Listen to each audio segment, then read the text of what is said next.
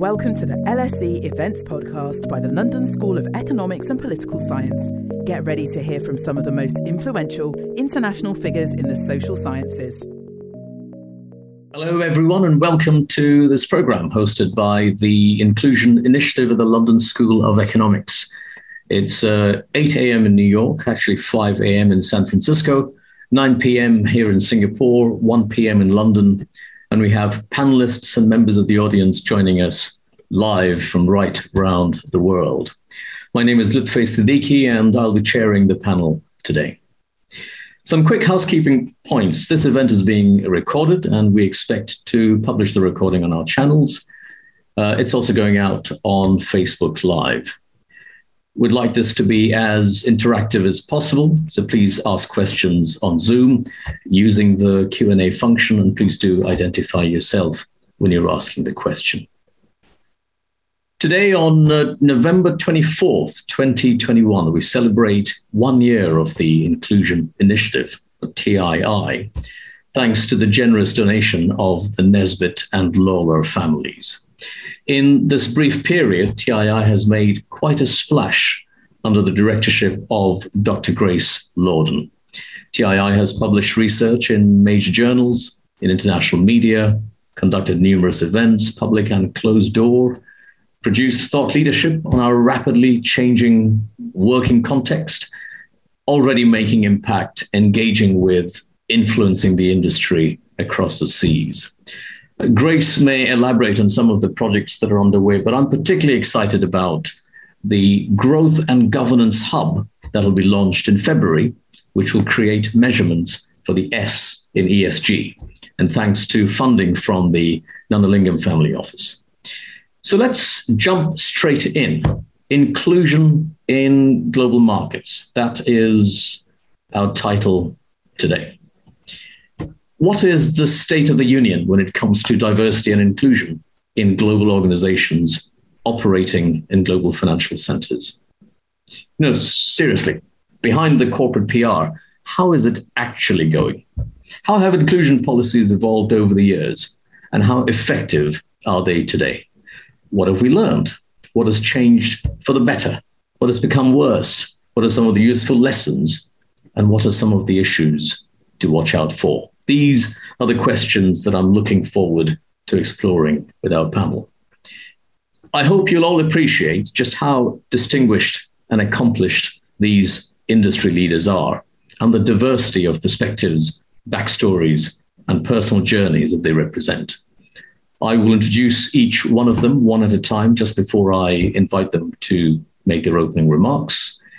Once we've heard from Bear, David, Ida, and Philip alphabetically, uh, in that order. Grace will share some insights from behavioral science and present a new framework that we've been working on to help make teams more inclusive and effective.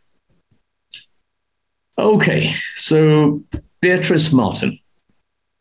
Bear is Global Group Treasurer and Group CEO for UK at UBS. As Treasurer, she manages liquidity, funding, capital, and allocation of financial resources to align with group strategy. She also drives cross border business strategic initiatives across the group and plays a leadership role in regulatory and operational matters. Previously, she served as managing director at Morgan Stanley, where she was head of European fixed income bank solutions and a member of the interest rate and credit operating committees. Just last week, I saw that Bear was named Outstanding Top 20 Ally Executive Role Model in London. Bear, welcome. Thank you for joining us. And your opening remarks, please. Thank you, Lutfi. It is my absolute pleasure to be here today. Thank you so much for having me. Inclusion, diversity, and inclusion is certainly something that is very, very close to my heart. I think on all the accomplishments that you've mentioned, I think the outstanding is, is probably the most recent one and one I am really proud of. I think it's been really interesting to see how the DE&I agenda has been evolving over the last years, in the banking space. As Lutfi alluded to, actually, I met Lutfi many years ago at Deutsche Bank as we were both uh, trainees on the trading floor, um, and then went to Morgan Stanley. I came here. So my whole professional life, I've been in banking, and I quite enjoy uh, the banking industry. There is no doubt that there is much more to be done in uh, with regards to DE&I, so diversity, equity, um, and, and, inclusion. And banks have already done a lot, and I'm very happy to you know be here today to talk about the things that we've, that we've done, the things that we think we can do better.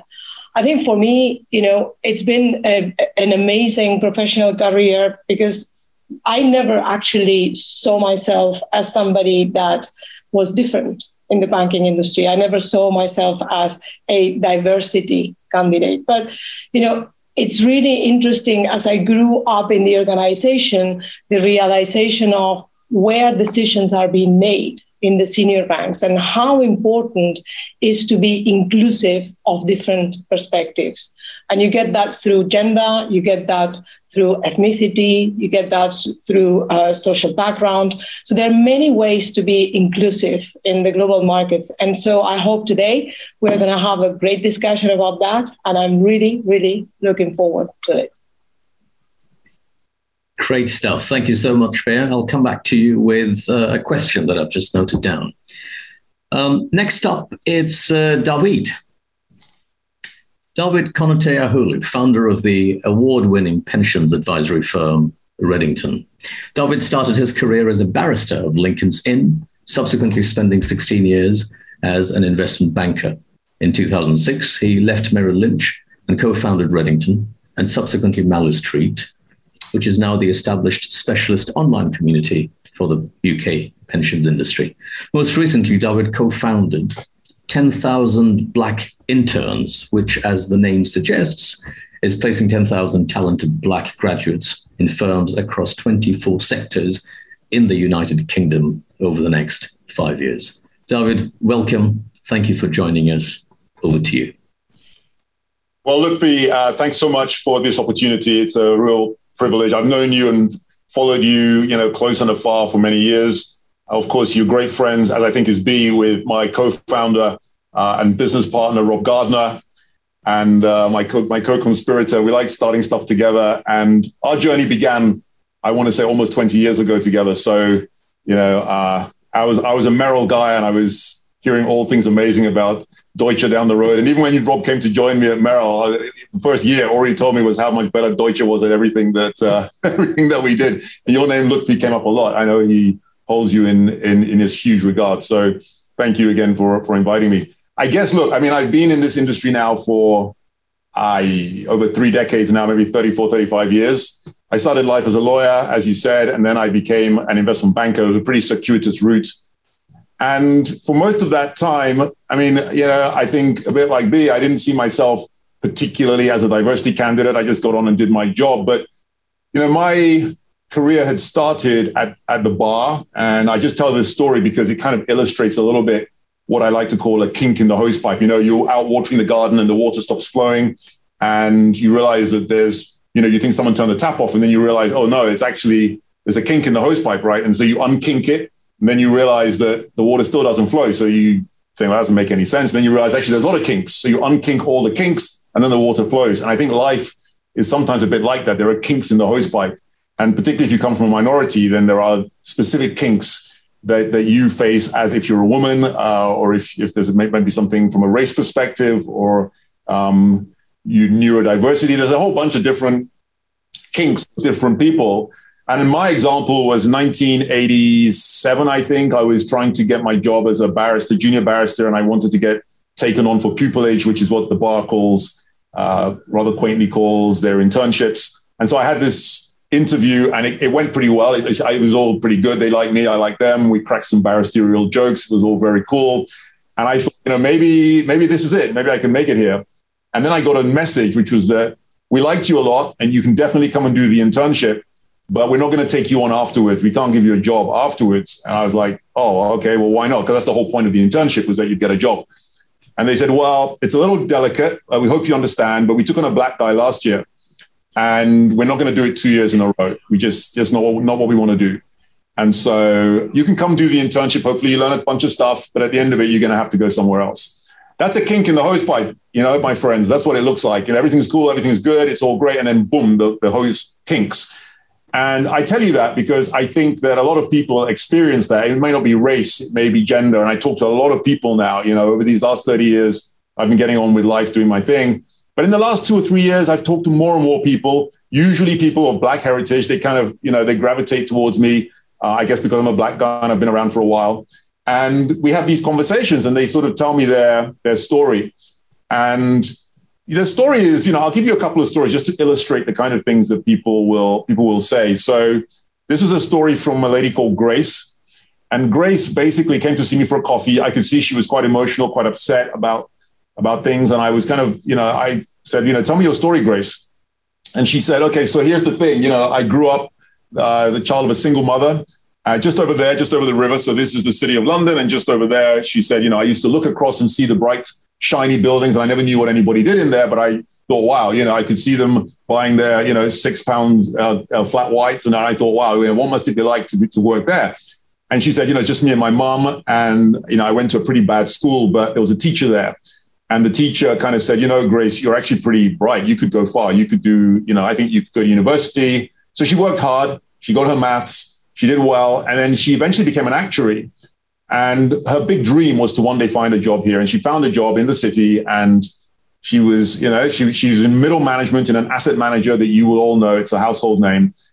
And so I said, well, that all sounds pretty good. You know, what's, what's, what's the problem?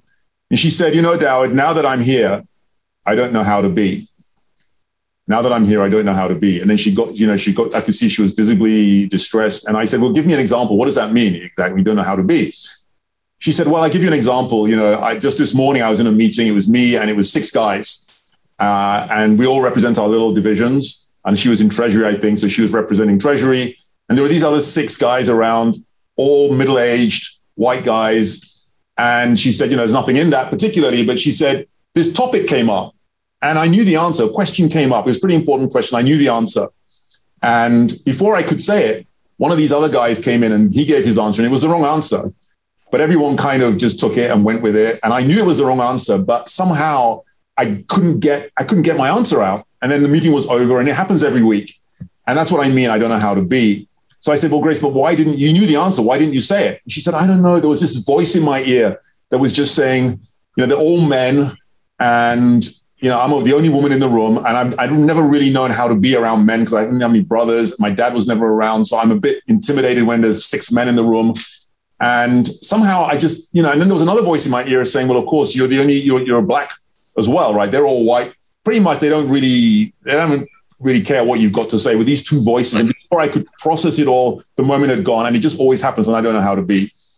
And I walked away from that, and I just thought, you know, that is just that's just a terrible terrible situation you know and this is how it was for her every week and then i realized there are many many people like that there are many people in our organizations who don't feel heard who can't get into the conversation for whatever reason and the more i talk to it a lot of women basically i tell that story and they're like yeah i happen to me all the time that's that's like that's that's a, you know that's the thing and it can be about race or it can be about gender or it can be about the intersectionality where you get both of them together but that I think is something that plays out, and it's you know shame on that company that that's that's how it is at, at that company. You know, all it took would have been taken was for one guy in that room, the leader, to have just said, "Grace, this is your area. What what do you think about this?" And the game would have been different. I didn't have to be that way.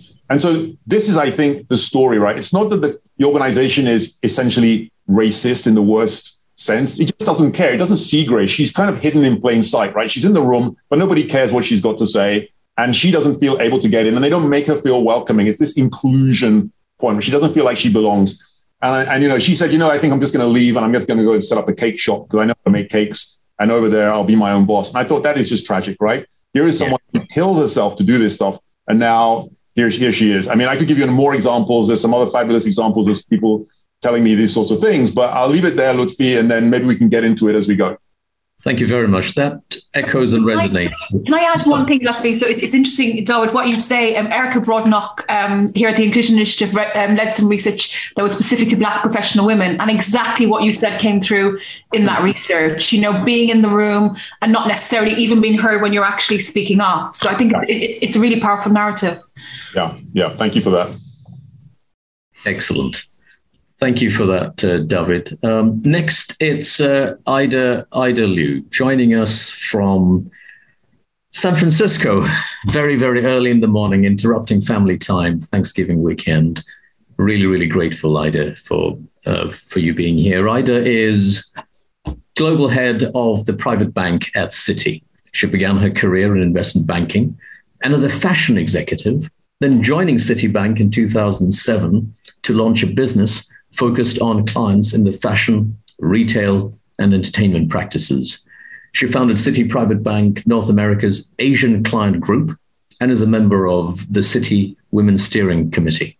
She's amongst Barron's 100 most influential women in US finance, in the top 20 of American bankers' most powerful women in finance, and was recently named co lead of Citi's Asian Heritage Network. Ida, welcome again. Thank you. And your opening remarks, please. Lutfi, firstly, thank you so much for having me. It's such a pleasure to be with all of you and, of course, with the esteemed panelists here uh, as well today.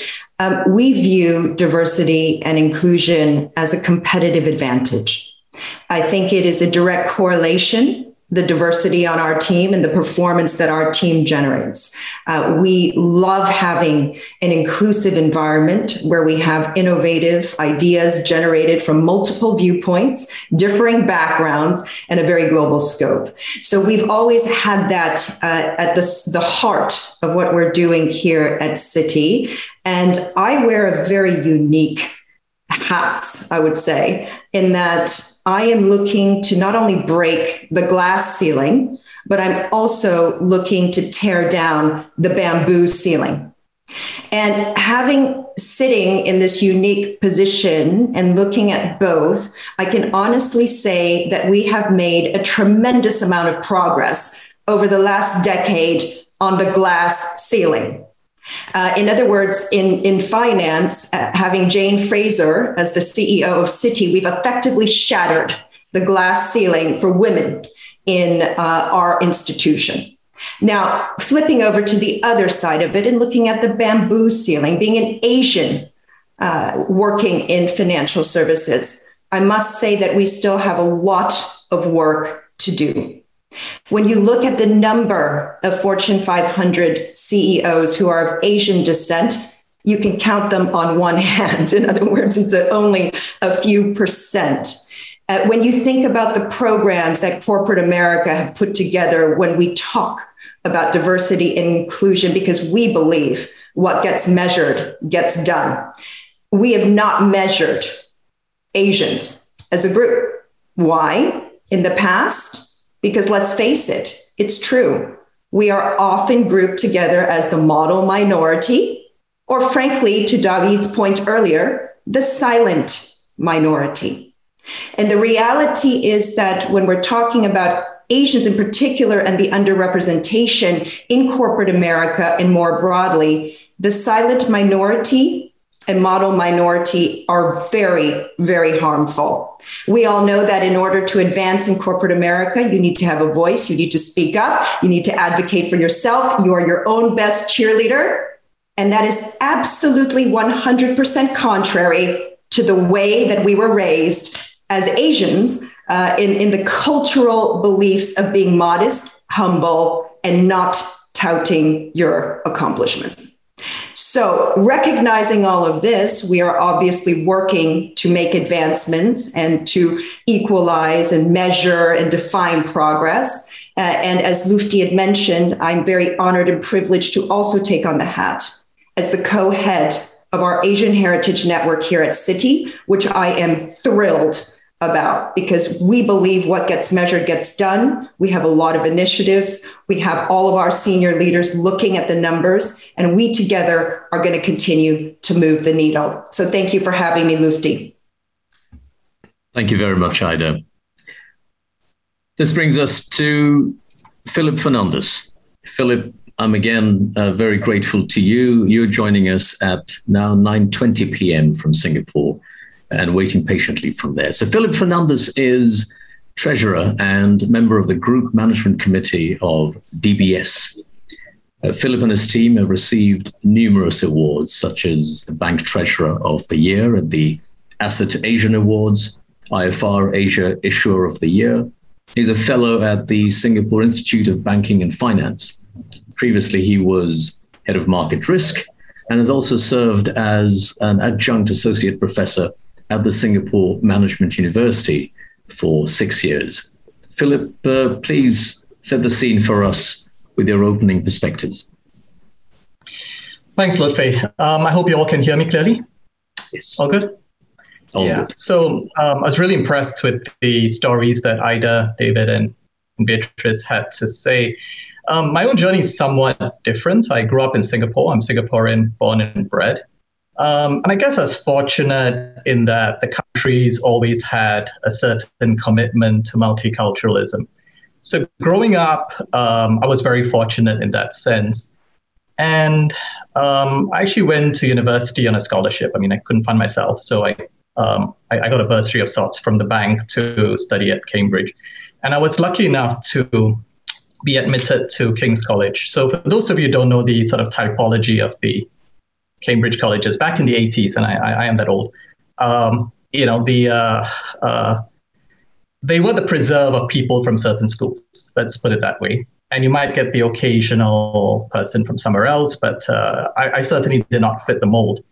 And later on, I discovered that my college, which I applied to really out of a hat, actually had a very definitive policy for looking in the places that other colleges didn't look. So King's at Cambridge had a very strong commitment to taking candidates from disadvantaged backgrounds who might have struggled to get up. And I guess in that sense, I, I really benefited from, from that. And the interesting thing, and the really interesting thing for me was most of the other colleges at that time did not follow this policy and they, they went to the traditional schools and you know nothing wrong with having gone there but uh, to take x percent from there just implies that you've got some selection bias built in and as at that time, Kings actually used to regularly top the Tompkins table because they would hunt in all the schools that nobody else was looking in, and they'd get all the top candidates, and they would actually top the table of all the 30 colleges. So the point I'm making is that if you employ diversity and inclusion, it can be a market differentiating strategy.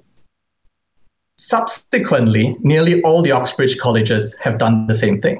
And King's has now moved down the Tompkins table and is maybe somewhere between 6 and 15. It varies each year. So they've gone back to the pack because the diversity benefit that they had has been sort of a strategy that everyone else has followed.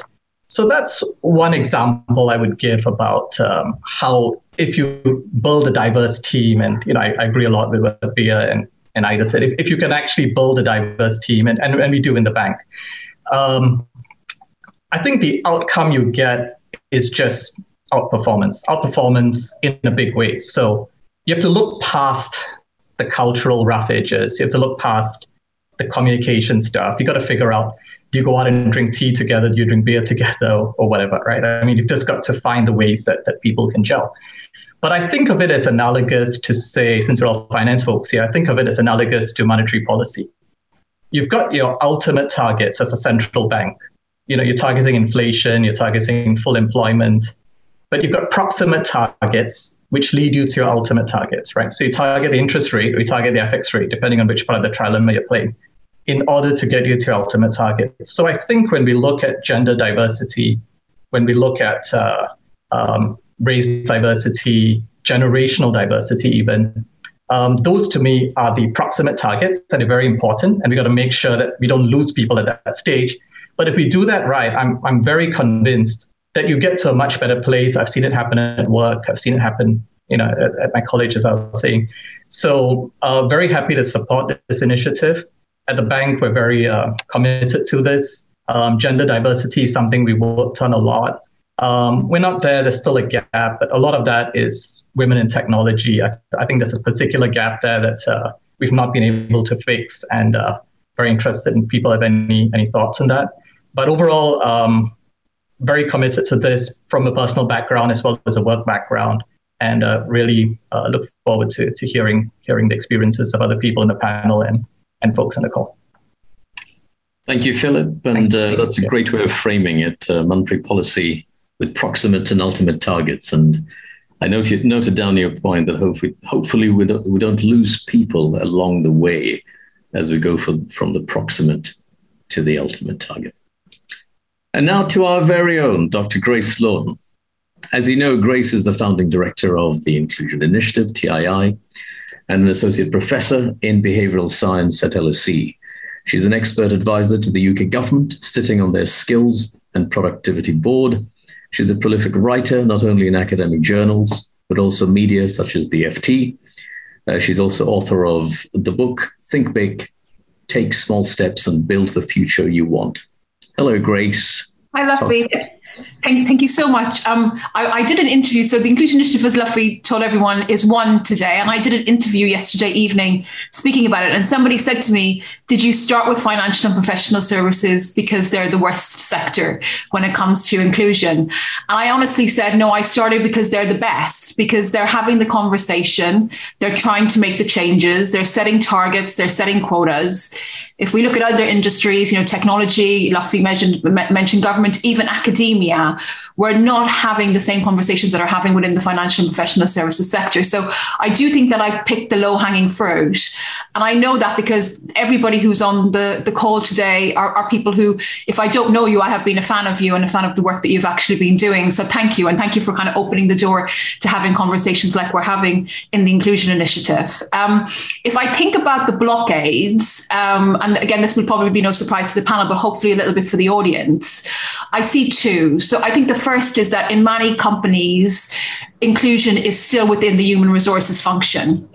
And that basically means that human resources are seen as the people who should create diversity and inclusion. And depending on the manager who you encounter, they may or may not, may not hold the belief in diversity and inclusion. And I think, you know, the next decade, firms will have a competitive advantage if they move towards bringing it into the business, which I know Citi has done, Ida, actually, even in, even in its markets, bringing it into the business and really embracing the idea of inclusive leadership. So unless you're an inclusive leader and have the tools to be an inclusive leader, then you shouldn't be within that organization. And, and you, you can start to see that shift happening anyway within companies, but really moving inclusion into the business because it is a competitive edge, as we've heard from the panel. Um, the second thing that has come up a lot actually is the idea of virtue signaling.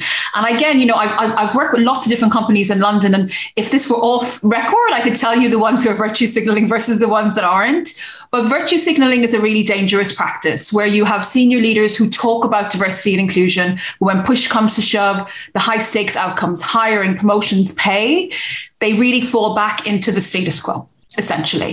Um, and I think what when Lutfi and I went um, to um, uh, to leaders in Singapore to talk about inclusion, two things that were really striking came across from that for me. And I, I think Anna Lane is on the is on the call. I did see her um, enter the room, who is the CEO of Women in Banking and Finance.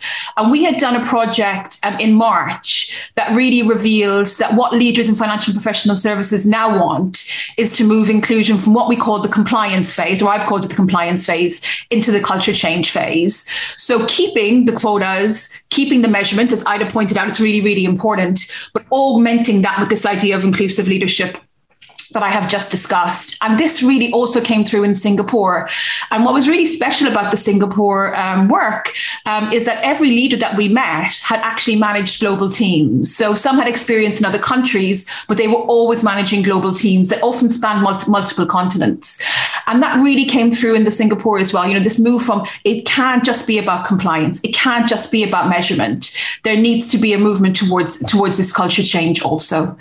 And then the other parts, and I do hope that people will actually go and look at the report have actually been covered quite well by the panel, and I'm not surprised. So Philip has talked about, you know, cross-cultural understanding, and this really came through in the inclusion framework, that the next wave of leaders in global corporations, you know, like who are represented on, on the call today, do need to have cross-cultural understanding. They do need to be able to have open conversations with their team, and they do need to be able to understand intersectionality in the way that they haven't in the past not because of it being socially responsible, but because for them as a leader, it's absolutely the right thing to do. Um, and I mentioned, you know, the transparent framework that I worked on with Erica Brodnock. And one thing that came through with that is that there are people, and these were the voices of Black professional women, but I've heard this over and over again. There is diversity who are going into companies and they're being forced to adapt and assimilate and play to the strengths of the people who are already in the company. And you're probably losing your competitive advantage if you don't allow people actually be their authentic selves and play, play to their own strengths when they come into companies. And again, really coming through in the inclusion framework from Singapore, the same message that we need inclusive leadership who can nurture talent. Um, special to Singapore was movement away from a command and control style leader where they are the decision maker, the person needs to agree with everything they say, and embracing this idea of what we call a humble leader, where their job is to bring everybody in the team along. And when they're bringing everybody in the team along, being challenged is part of that. And when they're being challenged to open their minds that actually the team members are acting in their best interest as the leader. So, kind of this change from the person who's at the top of the room being in charge to somebody who can bring all voices along. And I think this really speaks to Ida, what Ida said about cultural differences and what silence means.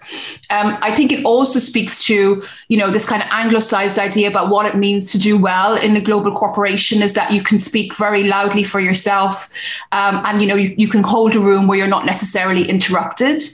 Another thing, again, that we have to work on when it comes to inclusion is active listening. So, if you have all these people who are trying to speak within a meeting and get the attention of the leader, they're probably not listening to their team members. And again, that competitive edge that we could have from having diverse people listen to each other, create, innovate, and assess risk um, goes away.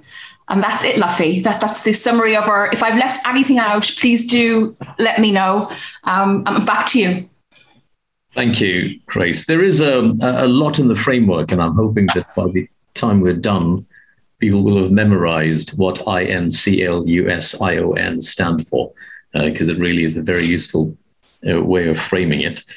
Um, questions are coming in into the Q&A box, so I might go to that uh, shortly. But before I do that, and I was going to address this to one of the panelists, but I'm going to now open it up to whoever wishes to answer it. But it'll take me a minute or so to ask the question. And this is around numerical quota versus changing the culture so that it happens organically. Does one help the other? Does having numerical targets, quotas, um, usher along real change? Uh, does it help people hold themselves accountable, hold each other accountable?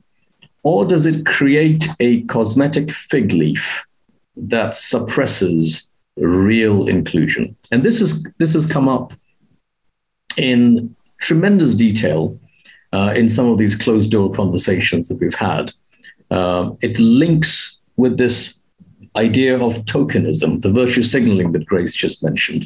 Uh, are you being authentic or are you ticking a box because there is a box to be ticked? I'll give you an extreme set of examples. In Singapore, the Monetary Authority of Singapore has a 28 member international advisory panel. They have zero women on that. The governing board has one woman. GIC has 18 members on the governing board, zero women on that. Temasek has zero women on the board now, I believe. Um, and their argument is look, rather than parachute in somebody from outside, we're really bolstering the leadership team. And when you then look at the executive leadership team, it actually does look a lot more inclusive. So the argument seems to be that we will organically get there. Whereas if we parachute people in, who may be perceived not to be qualified, then you know, why do we do that? The other side of the argument is that you get proper gender parity when you have as many incompetent women in positions of authority as you have men, right? So why should that be? So that is the broad way I've positioned this. Who would like to take this question? Quota versus not. Grace, can I come to you last so that you don't cede this conversation, uh, this particular thread? Um, I'll come to Grace last if somebody else would like to take that. Yeah, I'd love to jump in uh, if I if I may. I think that it, it really has to be a combination of both. Okay, so we truly believe, as I mentioned um, earlier, that what gets measured gets done. So each of our leaders across our Citi businesses are held accountable for measurement. Um, and I think it is very important that we do that to continue to move the needle. Uh, but at the same time, when you think about the importance of getting the right representation, it doesn't happen overnight. So we have to think about everything. And I, I know Grace mentioned this earlier about how some institutions really view this as a human resources uh, related strategy. It's not. It's a business led uh, in combination, in partnership with human resources to achieve the right goals and objectives. But that starts at the beginning when we hire into the organizations to make sure that we're getting the right representation straight out uh, when we're hiring new analysts and new individuals to join our organization. But equally important, we have to have a diverse interviewer slate um, to make sure that the folks that are interviewing with us as an organization recognize that we we are a diverse organization and that we do value and respect and and encourage a, a diverse and inclusive um, organization. So it's both ways: diverse interviewer slates, diverse interviewee slates, starting at the beginning um, as, as is a very important start, starting point, and then also measuring all of our leaders across the organization on the progress that we're all making. I think it's a given at the Citi culture that it is something that we care deeply about as an organization. So it's not this inauthentic, so to speak. We understand the competitive edge that comes from having a diverse and inclusive um, culture and environment. Look at our board. We're 50% women. We have a woman leading Citi, and we have a very diverse executive management team here uh, at Citi as well. So we're, we're making the right steps, uh, but uh, obviously still work to be done. Thank you. Anyone else, uh, David? Maybe, yeah, maybe, maybe I could jump in as well and just add to that. I mean, I'm a big believer in what gets measured gets managed. Totally, this is true of everything from climate. We measure the temperature because we want to know wh- where it is. It's it's true of just literally every aspect of life. You don't measure it. You don't. You tend not to manage it. It can be your personal weight. It can be your you know the time it takes you to run around the park. You measure the stuff and then you and then you improve. I, I think you know I, I see the, the, objection that you raised, uh, Lutfi, that you put up there as a you know a straw objection, if you like.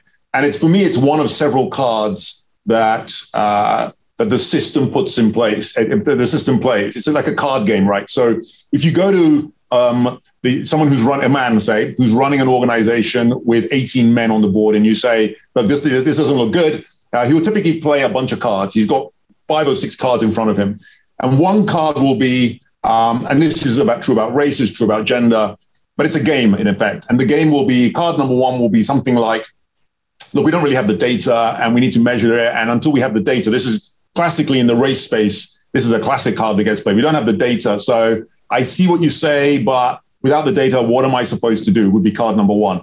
Card number two will be, look, we're on the case. We're trying, right? You know, we've put some stuff in place and we've, you know, we've, we've told HR that we want to fix this thing. And, you know, it takes time, right? So that's, you know, card number two. Card number three is look, this is really, really complicated. It's a wicked problem. You can't expect something overnight.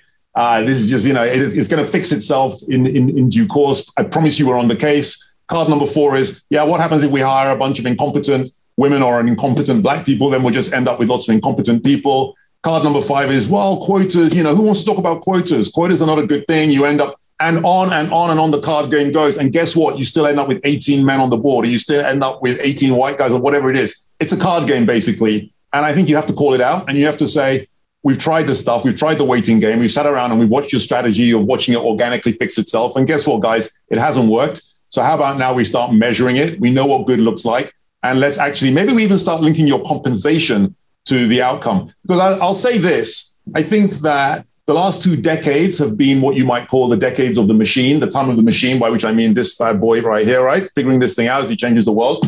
But now this decade is around culture. This decade is around getting the firms that we set up to be inclusive. And if we don't get that, and if you're running an organization with 18 men who run the entire place or whatever the stat was that you put out there, then basically your time is up, right? You have like a few, maybe a couple of years, two, three years you're going to get blown away, right? You're done. This it's not going to work. You're going to be like Kodak. You're going to be like Blockbuster. You're going to be like any of those other guys who, you know, basically didn't realize that the cheese was the cheese was moving. So uh, good to see that that I've got the passion coming out. That was the whole goal of uh, putting a straw man out there. So uh, anyone else before I come to Grace?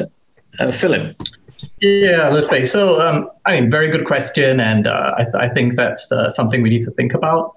Um, the point I'd make, and not necessarily referring to any particular organization, is um, what gets measured gets managed. So I'm, I'm, I'm with David on that. Um, I do run around the park and I do measure it, but it doesn't seem to get any better. So that's perhaps in a different category. Um, um, the the key thing though is are we making progress? I think if you set a number and you get fixated on it's got to be 50% or it's got to be 60 or whatever, that's when it starts to skew off. But if you are better this year than last year, and every six months or every year, you can demonstrate measurable progress, um, then I think you're moving in the right direction. So I wouldn't go so much in the direction of quotas, but go in the direction of measuring things, definitely, and saying, have you made progress? If that number is zero year after year, then clearly, like what David says, I, I, I think we're not making progress. And we, we, we have to um, make measure the progress over meaningful time intervals, obviously not three months and not three years or five years, somewhere in between, and, and just say year by year, are, are you making progress in a direction? So that's what we've done, uh, for example, in, in, in the gender space within the bank. And we've closed gaps and we've uh, done some things and we've figured out where exactly the gaps come from. And if we need to be more targeted about closing the gaps in particular areas, I mentioned technology, for example, that's something that we're really very actively looking at and seeing what we can actually do about. So I'd go a little away from quotas, but more towards measurement and setting targets for improvement. So that's the slightly nuanced uh, Bea and then Grace. Okay, perfect. So, look, I mean, most of uh, what what is important has been said. I think the the the data availability to to make improvements on on the, the, diversity and inclusion is very important, and I think by now probably all our peers have had that on quotas. I mean, you know, I I've been somebody that have changed her mind in this case my mind about quotas. Right? I I think as a young you know professional um, and somebody that I said I never felt like a diverse employee in any ways. I always thought I'm totally part of the, the crowd. Uh, it was really difficult for me to admit that at times not everybody feels like that. And some of the examples that you guys have been brought, bringing up here today is clear that you know everybody. This is a very personal uh, you know matter, right? How people uh, behave how much do they speak up how much do they want to be in the uh, you know out there being seen as uh, somebody that is vocal about certain things. Is that good for my career bad for my career? Depending on the background you have um, and whether you know from a cultural point of view you will feel like you can contribute and therefore you know be part of the team is different for everybody. And you know the comments about uh, training managers to be inclusive, to ask the question about, Bea, what do you think about this? This is your area of expertise. I think is a very, very important part. So for us here at UBS, I mean, we, we've been giving uh, managers targets to improve precisely what, what Philip was describing, but these are very clear improvements on the current data. We are giving them data on a regular basis so they can manage that and improve that, and we hold them to account for that. But at the same time, I think the educational part of it is a very important one. The cultural, um, you know, kind of uh, evolution is very important because it's not up to me as the, you know, UK chief exec to, you know, just move my magic wand and make it happen. It's up to everybody that hires pays, promotes, um, you know, and, and, to, to make the difference and think hard whether there is any diverse candidate that could be, you know, the one that could take the next role. So it, it is about, you know, everybody and the cultural part of it has to change. Thank you. Grace, finally, I'm sorry to difficulty. Oh, I mean, a lot of what I wanted to say was covered. I mean, I, I just want to say two short things. I think on quotas, people either always like quotas or dislike quotas obviously, if we had cultural change and we had representation that happened mechanically, that would be better. And I think in the absence of that, having a quota is a really good thing. So if I'm a woman and I'm hired onto a panel, because I'm a quota, the chances of my voice being diminished are higher, right? So people are less likely to listen to me. Those 18 people who you spoke about are probably likely to discount my opinion. And then it comes down to whether or not I'm tenacious enough to withstand that, keep talking, keep getting my views across, be a really good role model for the people in the company, and bring other people who are below me along.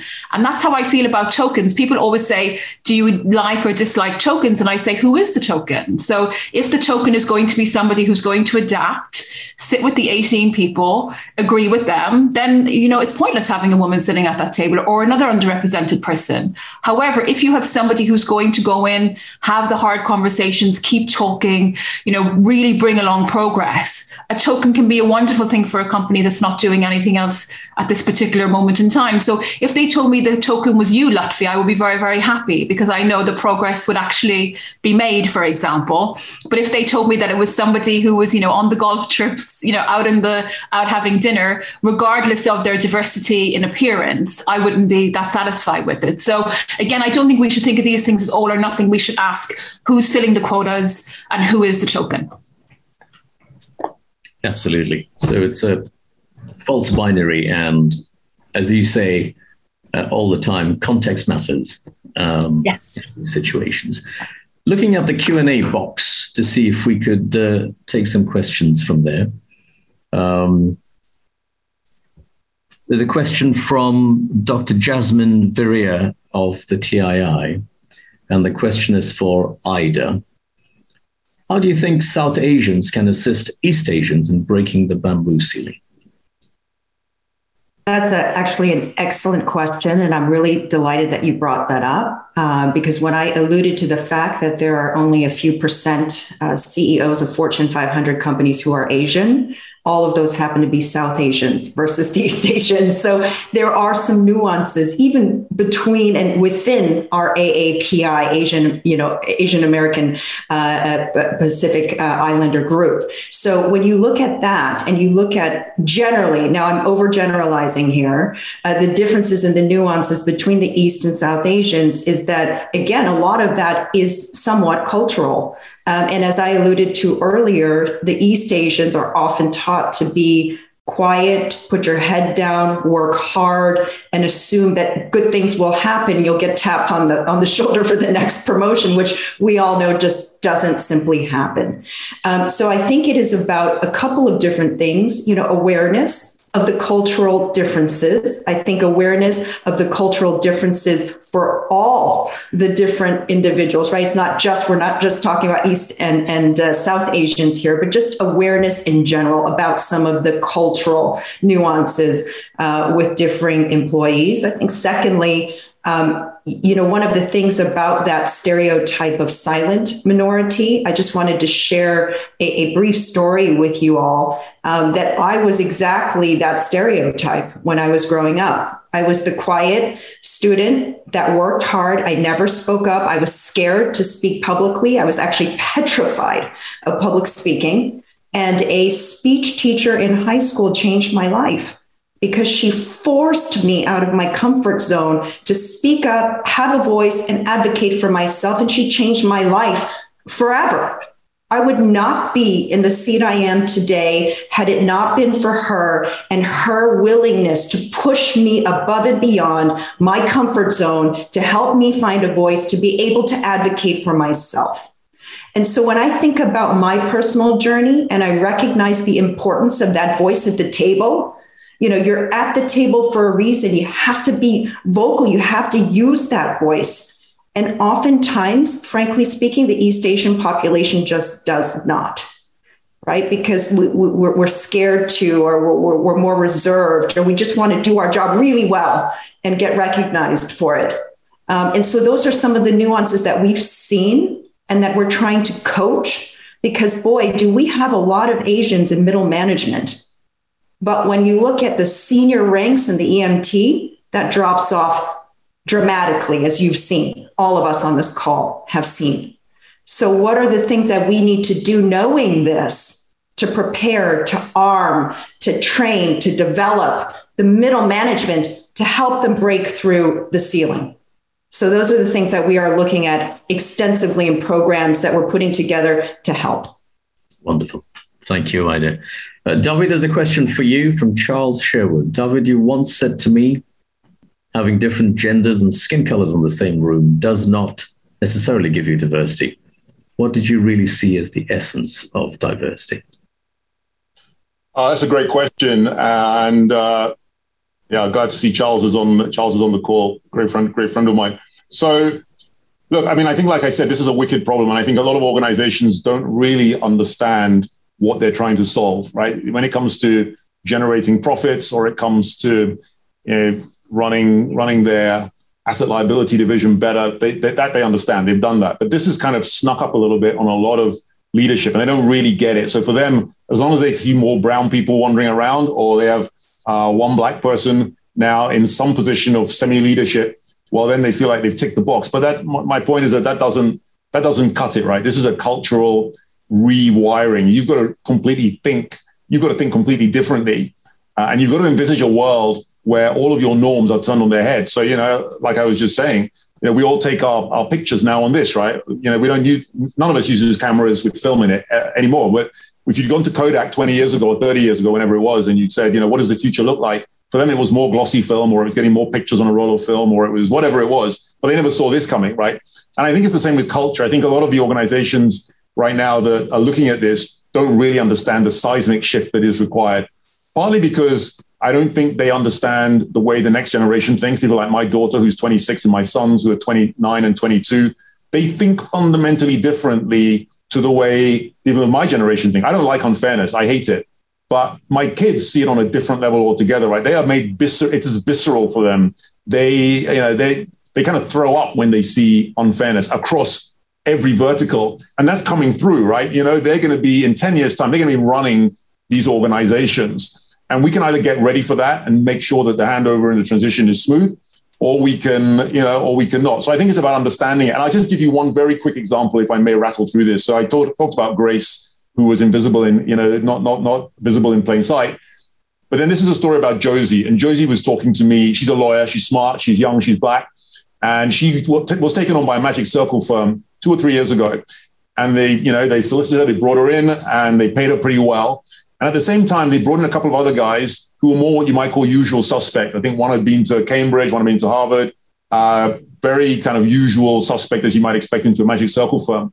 And Josie was saying to me that it was kind of strange because she was working hard and she was being paid well. And then she discovered that one of these guys, maybe both of them, let's call one of them Jake, was just moving faster than she was, got promoted a bit quicker, got paid a bit more. It's like the travelator at the airport. One is just moving ahead.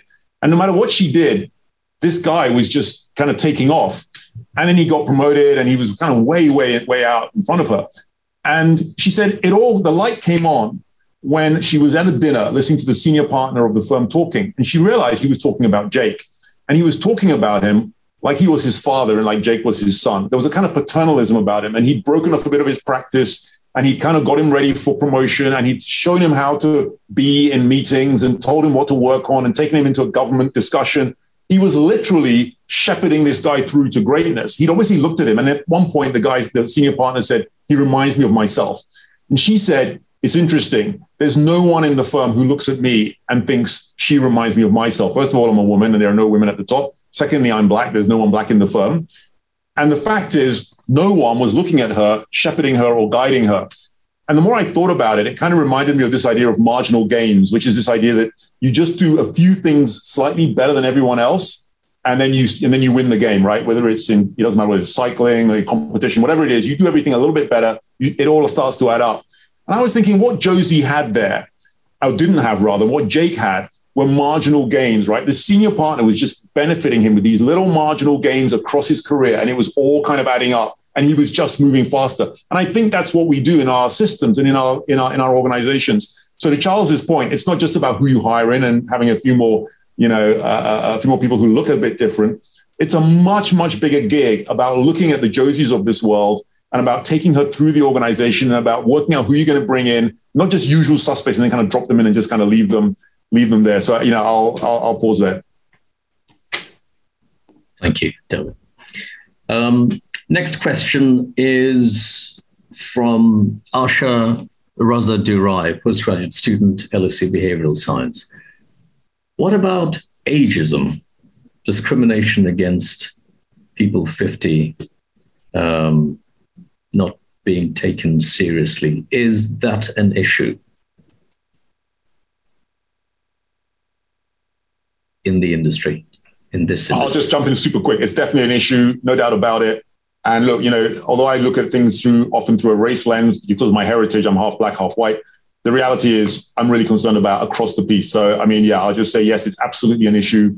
There are a lot of people in their 50s and 60s. I run a few conferences, and last week I ran a conference. There were about 50. They were all men. They're all in their early 60s. And when you talk to them, there's real trauma as they realize that you know they haven't figured out what comes next. I think there's a real generation there, and we we definitely need to be thinking about that totally.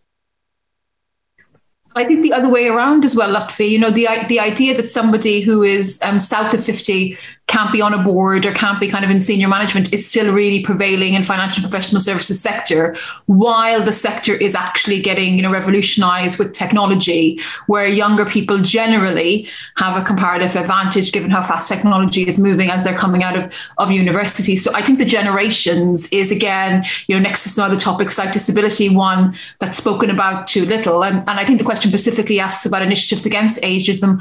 And i don't know any i don't know any company that is is tackling generations in a way that we're looking at gender, in the way that we're looking at um, ethnicity, in the way that we're looking at under underrepresentation. But I agree that I think it's going to be a topic for the future. That's right. I guess bias is bias, whichever way you cut it. Um, and lack of inclusion is lack of inclusion. So if there is a way to frame or nurture an organization culture that takes it at the level of bias and at the level of inclusion without talking necessarily about categories of people, then maybe that would be um, more impactful. Question from Tess Kurian. Uh, this is something that Philip mentioned when it comes to uh, the fact that King's College uh, hunted in schools that others were not doing. Um, the questioner seems to be saying that it's kind of easy to accept qualified candidates when they are qualified, but how about those that may not be there with their level of education? So equity, access of, of the right kind of uh, education. Is there something, maybe Grace, you, you want to take that, that can be done to make sure that inclusion starts even before we hire? Yeah, so I mean, I think, you know, universities in general have a really um, big responsibility to think about their scholarship programs and what they're offering to people from lower socioeconomic backgrounds to take down the financial barriers to go for university. Um, I think that needs to go beyond just paying for the ticket to university and actually giving these kids who have skills, talent, and ability in equal measures to the other kids who are going in to university access to monies that will allow them not have to work part time, not have to work during the summer, so they can have exactly the same experience interning like other students. And you know, I'm really proud to say the first type of program like this has come to the LSE thanks to Lance Ugla, one of our alumni. I am the Scholars Mentors, and this scholarship program offers exactly what I just described. It's not just about the ticket price into university, it's bringing skilled, talented, and kids who are extraordinarily able um, into the LSE and, and giving them the exact same experience as as their peers. And I think that's re- I think that's really important. I think the other thing that's important, um, and Philip has, has has mentioned this, is the pipeline problem. So you know, STEM still does have a pipeline problem with too few women, for example, choosing to study the STEM, STEM subjects as compared to men. I think downstream we really need to talk to kids about their opportunities from as early as you know five, six, seven, eight, nine, normalizing being an engineer as well as a nurse if you're a girl, and normalizing being a nurse as well as an engineer if you're a boy, so that by the time we meet them at 15, 16, 17, and they're making their choices, they don't have entrenched social norms. And I think what's really interesting is most countries in the world have these entrenched social norms if we compare boys to girls.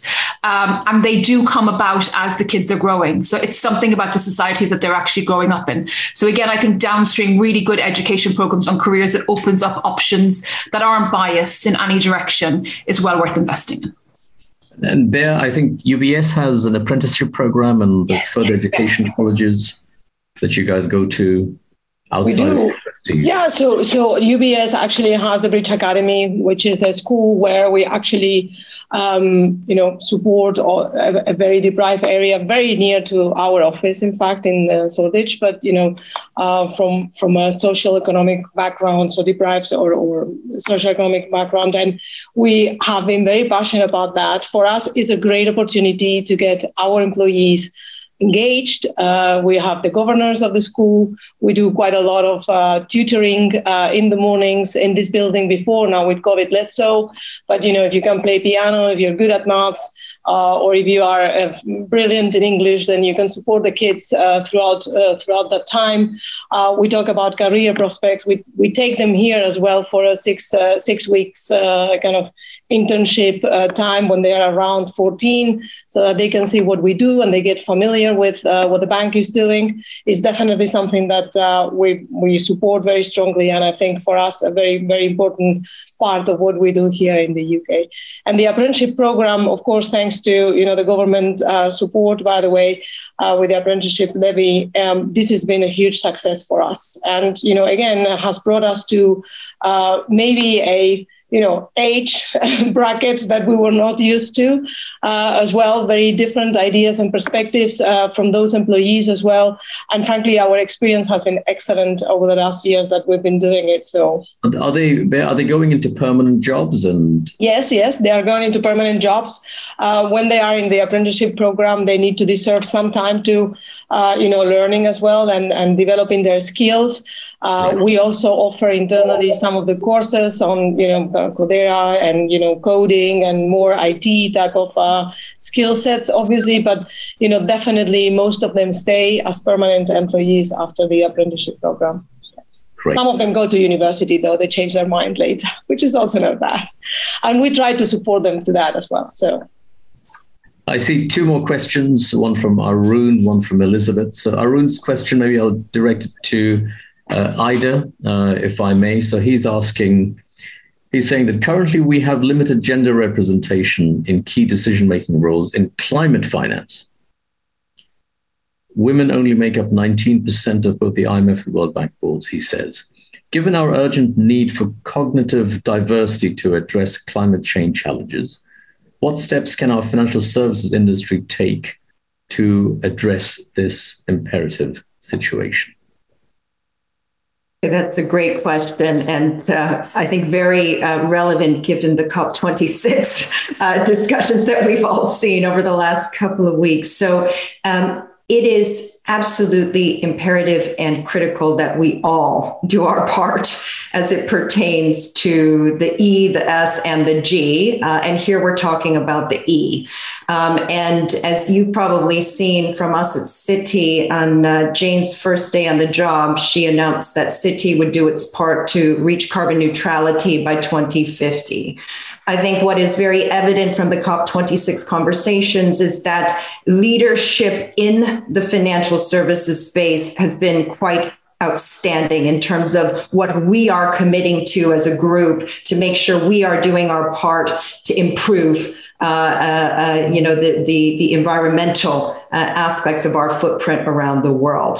Um, in terms of gender representation, as it pertains to the initi- initiatives and efforts here, um, I don't think it's any different from gender representation and any other aspect of what we've been talking about, in that we definitely need more uh, gender representation and more uh, diverse opinions and perspectives. So we're all going to be focused on that. And I think that the, the most evident picture was when they had the photo of all the world leaders at COP26, and there were only a few, unfortunately, women represented there, right? So, um, so clearly work to be done there too. But uh, suffice to say, that we are very pleased at Citi, and I know that Bea and others and the organizations around the world that we're all focused on this as a, front and center plate of what we're doing. Um, not only because it's a must do, uh, but also because our clients expect that and demand that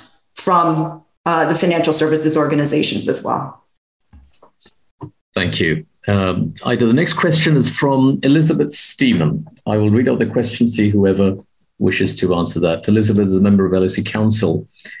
Um, question is how forceful should clients be when they're faced with a non-diverse team that has come to them uh, for business?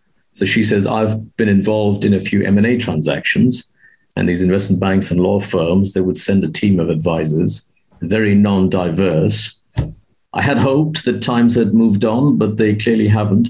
How forceful should clients be in those situations?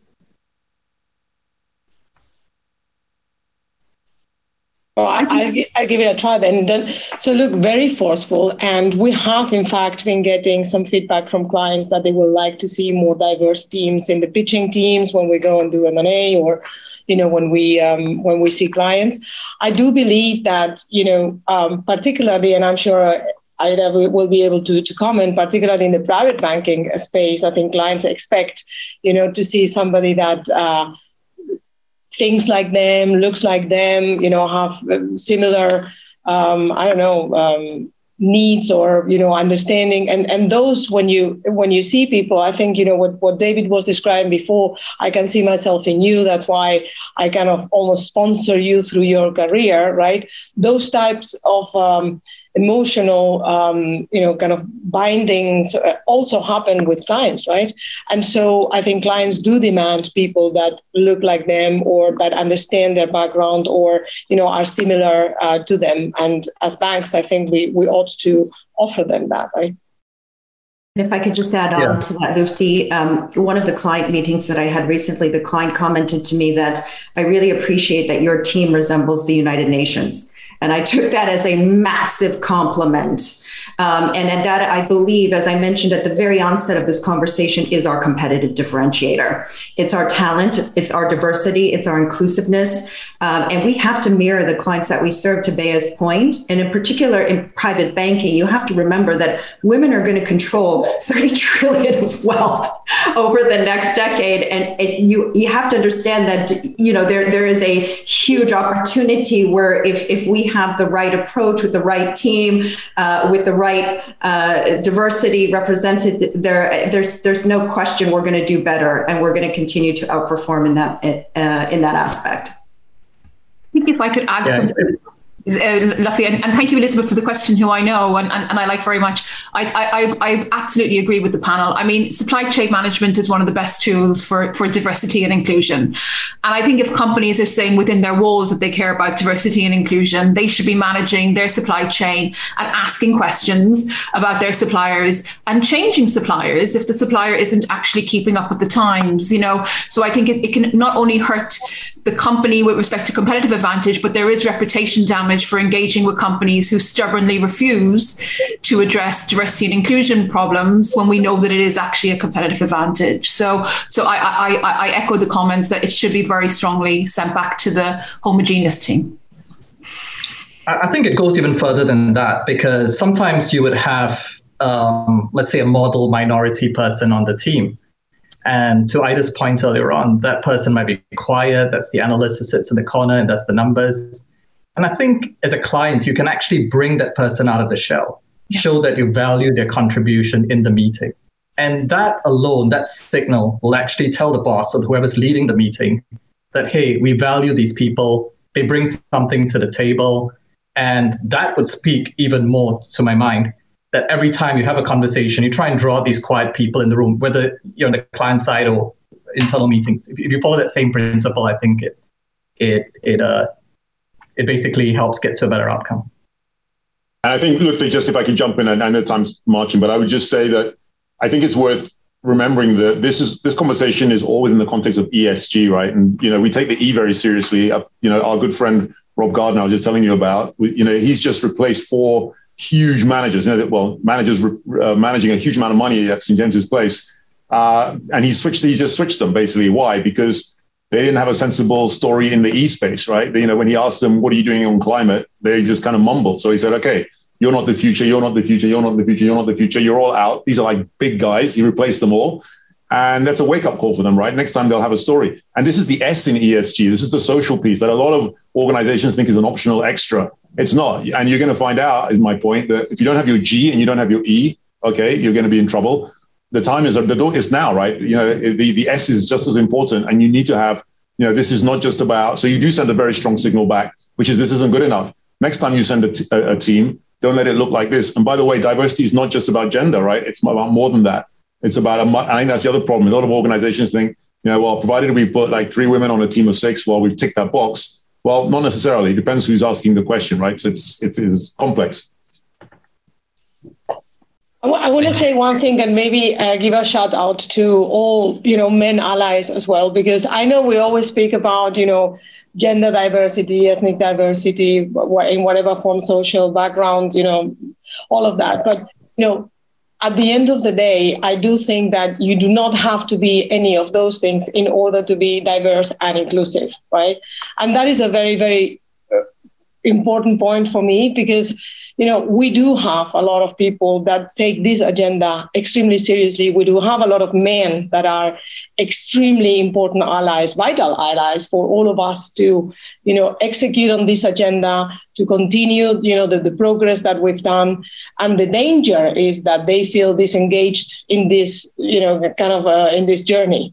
And that for me is something that we can't allow to happen, right? So to all of those, I think it's really important to, to say thank you so much for, you know, everything you do. At UBS for, for my ones at least, but in general in the industry, I can see that a lot.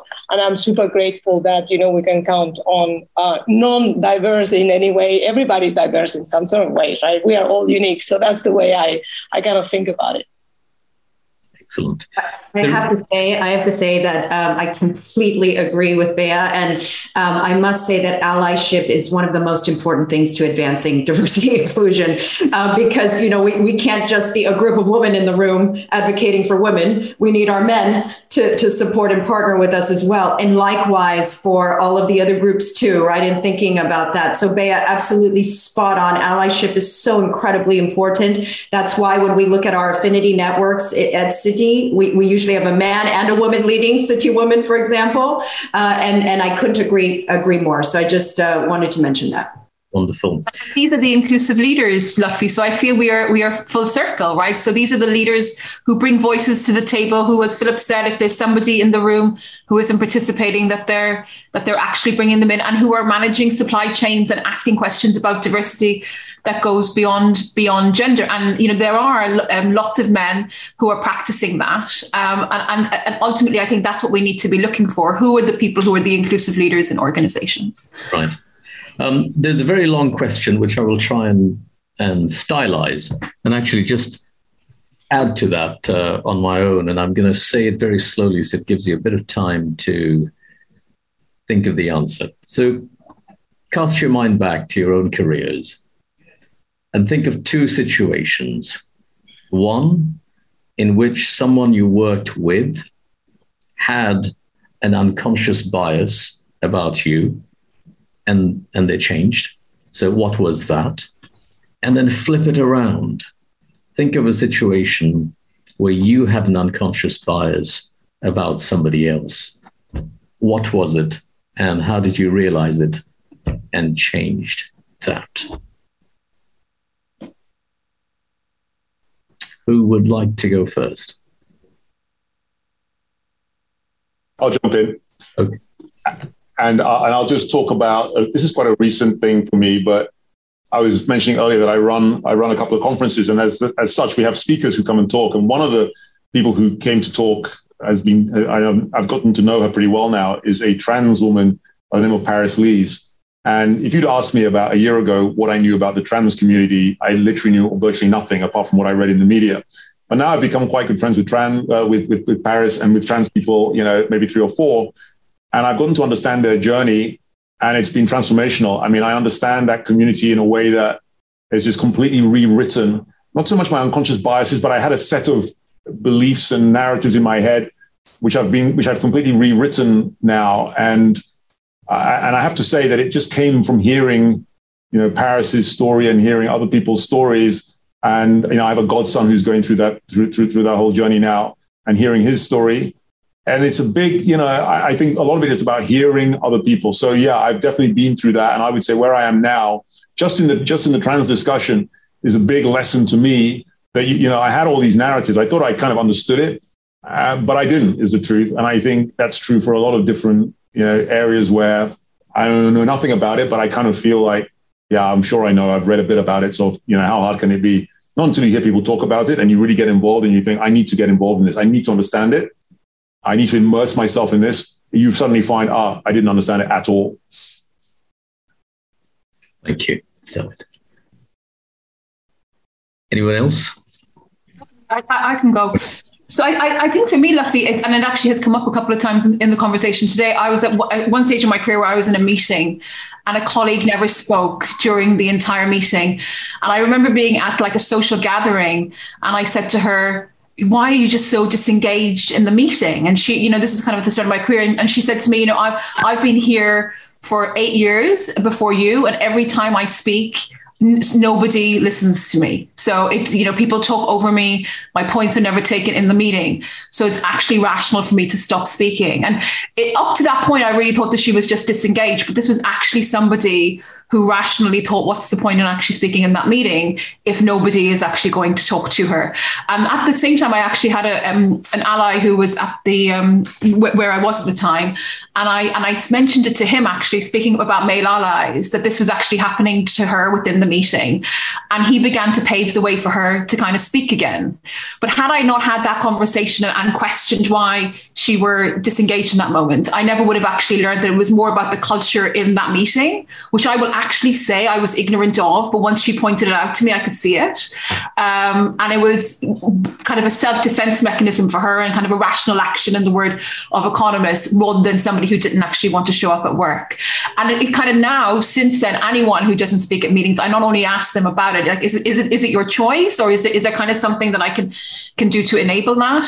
But I don't rush to the conclusion that this is just a disengaged employee. I actually give the benefit of the doubt to somebody who's taken their voice away, which I think is really important given what we're talking about today. Thank you, Grace. So um, I'll move on. Um, and if people would like to answer the question later, you're welcome to do so. Um, I want to go back to this framework that we spoke about at the start, which is neatly summarized in this inclusion um, acronym I N C L U S I O N. And if I could take maybe two minutes to just very quickly rattle through what each of these is supposed to mean and see if it triggers something in people's minds, either people who want to ask questions about them or any of the panelists who may want to uh, bring them up. Uh, but it resonates, uh, I think you will find, with many of the things that have been discussed so far. So here goes. The eye of um, inclusion is for inclusive leadership. And this is the most important point I think that's come out today, which is that inclusive leadership is a thing in its own right. It isn't other types of leadership, it's inclusive leadership. So we train for inclusive leadership. When we get promoted because of our te- technical prowess, we need to be able to provide it with training and inclusive leadership. And that's all the way down from how to conduct meetings to being mindful of some of the cultural nuances and so on. In the report, you'll find some amazing quotes from people uh, that have brought out instances where they felt that I wish the leader had done something marginally different. It would have had a compounded effect, positive effect on the outcome. The N is norms in hiring. So this is a manifestation of, of biases uh, that happens, can happen at hiring, pre-hiring, during hiring, appraising, and how we reward and promote people. And there are ways of just being aware of the most common biases that we that we are prone to, and to design processes so that we don't fall prey to the biases that we know exist in those situations. C is the cross cultural layer, and many of the examples we have and the quotes we have are the New York Asia nexus, New York, Hong Kong, New York, um, uh, Singapore. There seems to be an assumption in the global hubs that there is only one way of doing things, that the fact that silence can mean different things in different culture. You could be sitting in a risk committee meeting and someone doesn't voice out a concern doesn't mean he or she agrees that there is no risk here. That cultural layer is extremely important and perhaps is underappreciated. And in the context of Singapore, the role of cultural intermediaries came out quite a bit that you often need people in between who are mediating between uh, cultures. What comes after C? It com- uh, it's L. So L stands for long term perspective. And this is an acknowledgement that there are sometimes short term trade offs and costs involved in pursuing diversity and inclusion. Having a diverse slate um, of potential interviewees may take longer, maybe more of a hassle. Do you have a quarterly P&L target to meet? What's the exchange rate between the two? Does the organization culture understand and appreciate that this is a long-term game and that you should not succumb to the short-term trade-offs? So after L, it's U. U stands for understanding the benefits. They sound a bit like Peppa Pig, which has been in the in the press recently. Um, understanding the benefits of inclusion. Uh, this has come up a lot, which is that uh, people assume that the the point that Ida made that we regard it as a competitive advantage um, is not necessarily shared or well understood. People don't at times genuinely feel enthused and motivated by the benefits of inclusion. So, talking about the intrinsic value of inclusion, that's uh, that's one. Otherwise, people would treat it as a compliance thing, which can then breed apathy. Next is S, and S stands for salient, making salient your impact of inclusion that you're doing, you're pursuing in your business, the impact you're having in the supply chain with your clients, with the society at large, the uh, the ecosystem as a whole. Uh, this going beyond the firm and making salient the impact on society and the supply chain seems to be very important, particularly you know lower down the hierarchy. I stands for incentives. Are the incentives aligned and are they consistent uh, with what you're trying to achieve? So is there alignment between words, tone, and deeds? What comes after I? Uh, o. O stands for opportunities. So this is about access. How do you, as leaders, make access available to people, opportunities available to people? Is it just easiest, easy to give the promotion to whoever asks for it the loudest? Uh, or uh, do you really check yourself, catch yourself uh, to, to not fall for that sort of easy uh, ways around it? So um, are the entry doors to opportunities too narrow? Structurally, can we design processes so that opportunities uh, are more uh, equal? And then the last is N. What does N stand for? Any guesses, anyone? N stands for narratives. And this is about are you telling the stories? Are we framing the narrative in a way that moves people towards inclusion. The personal stories, some of which the, that I heard today, I wish people heard more of those in the company town halls, in the various meetings, where the objective is inspiration, where the objective is to move people emotionally towards it, where the stories of inclusion or the stories of lack of inclusion and the outcomes that they have resulted in are we telling the stories, engaging in the narratives in an authentic way, or is it prepackaged PR comms and therefore you know not really having an impact? So that is your uh, inclusion acronym. I will stop here.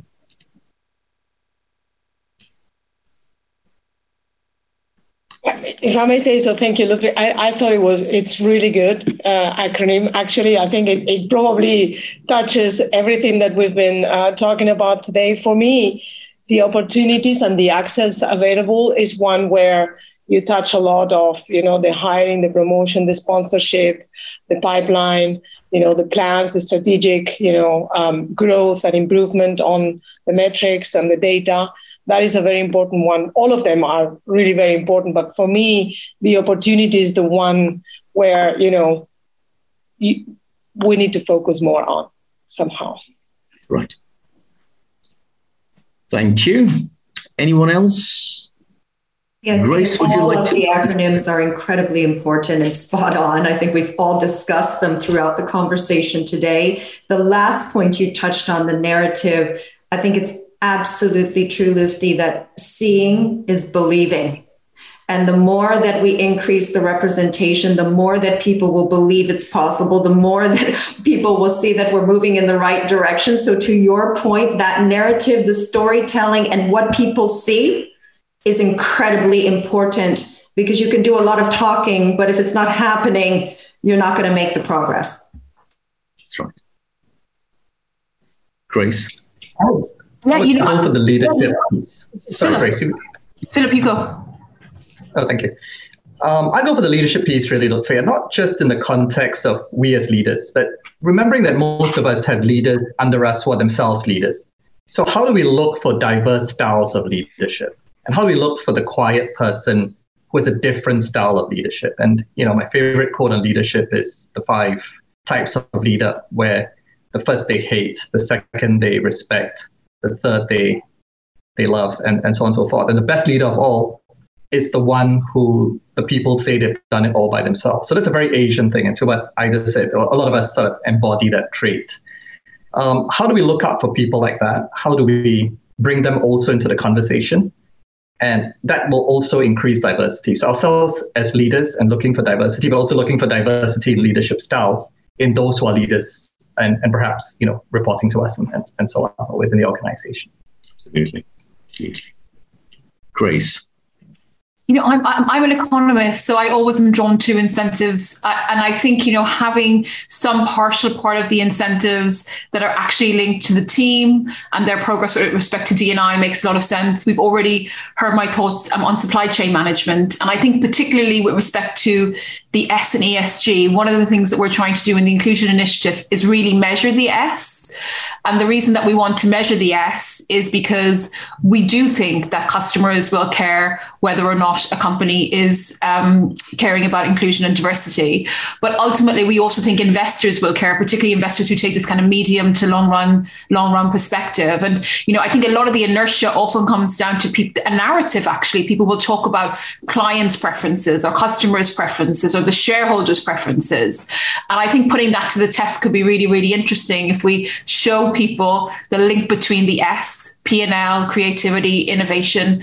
We show that that actually links over the medium and the long run, and we let them then place their money based on the data that we actually put in front of them. So again, if we think about the different levers that we can pull, I think measuring the S in ESG is one that hasn't been explored fully in the same way that the E has. Right. And and for me, the learning again coming from a more traditional macroeconomics background, uh, where I like to think in terms of you know universal rules and universal policies.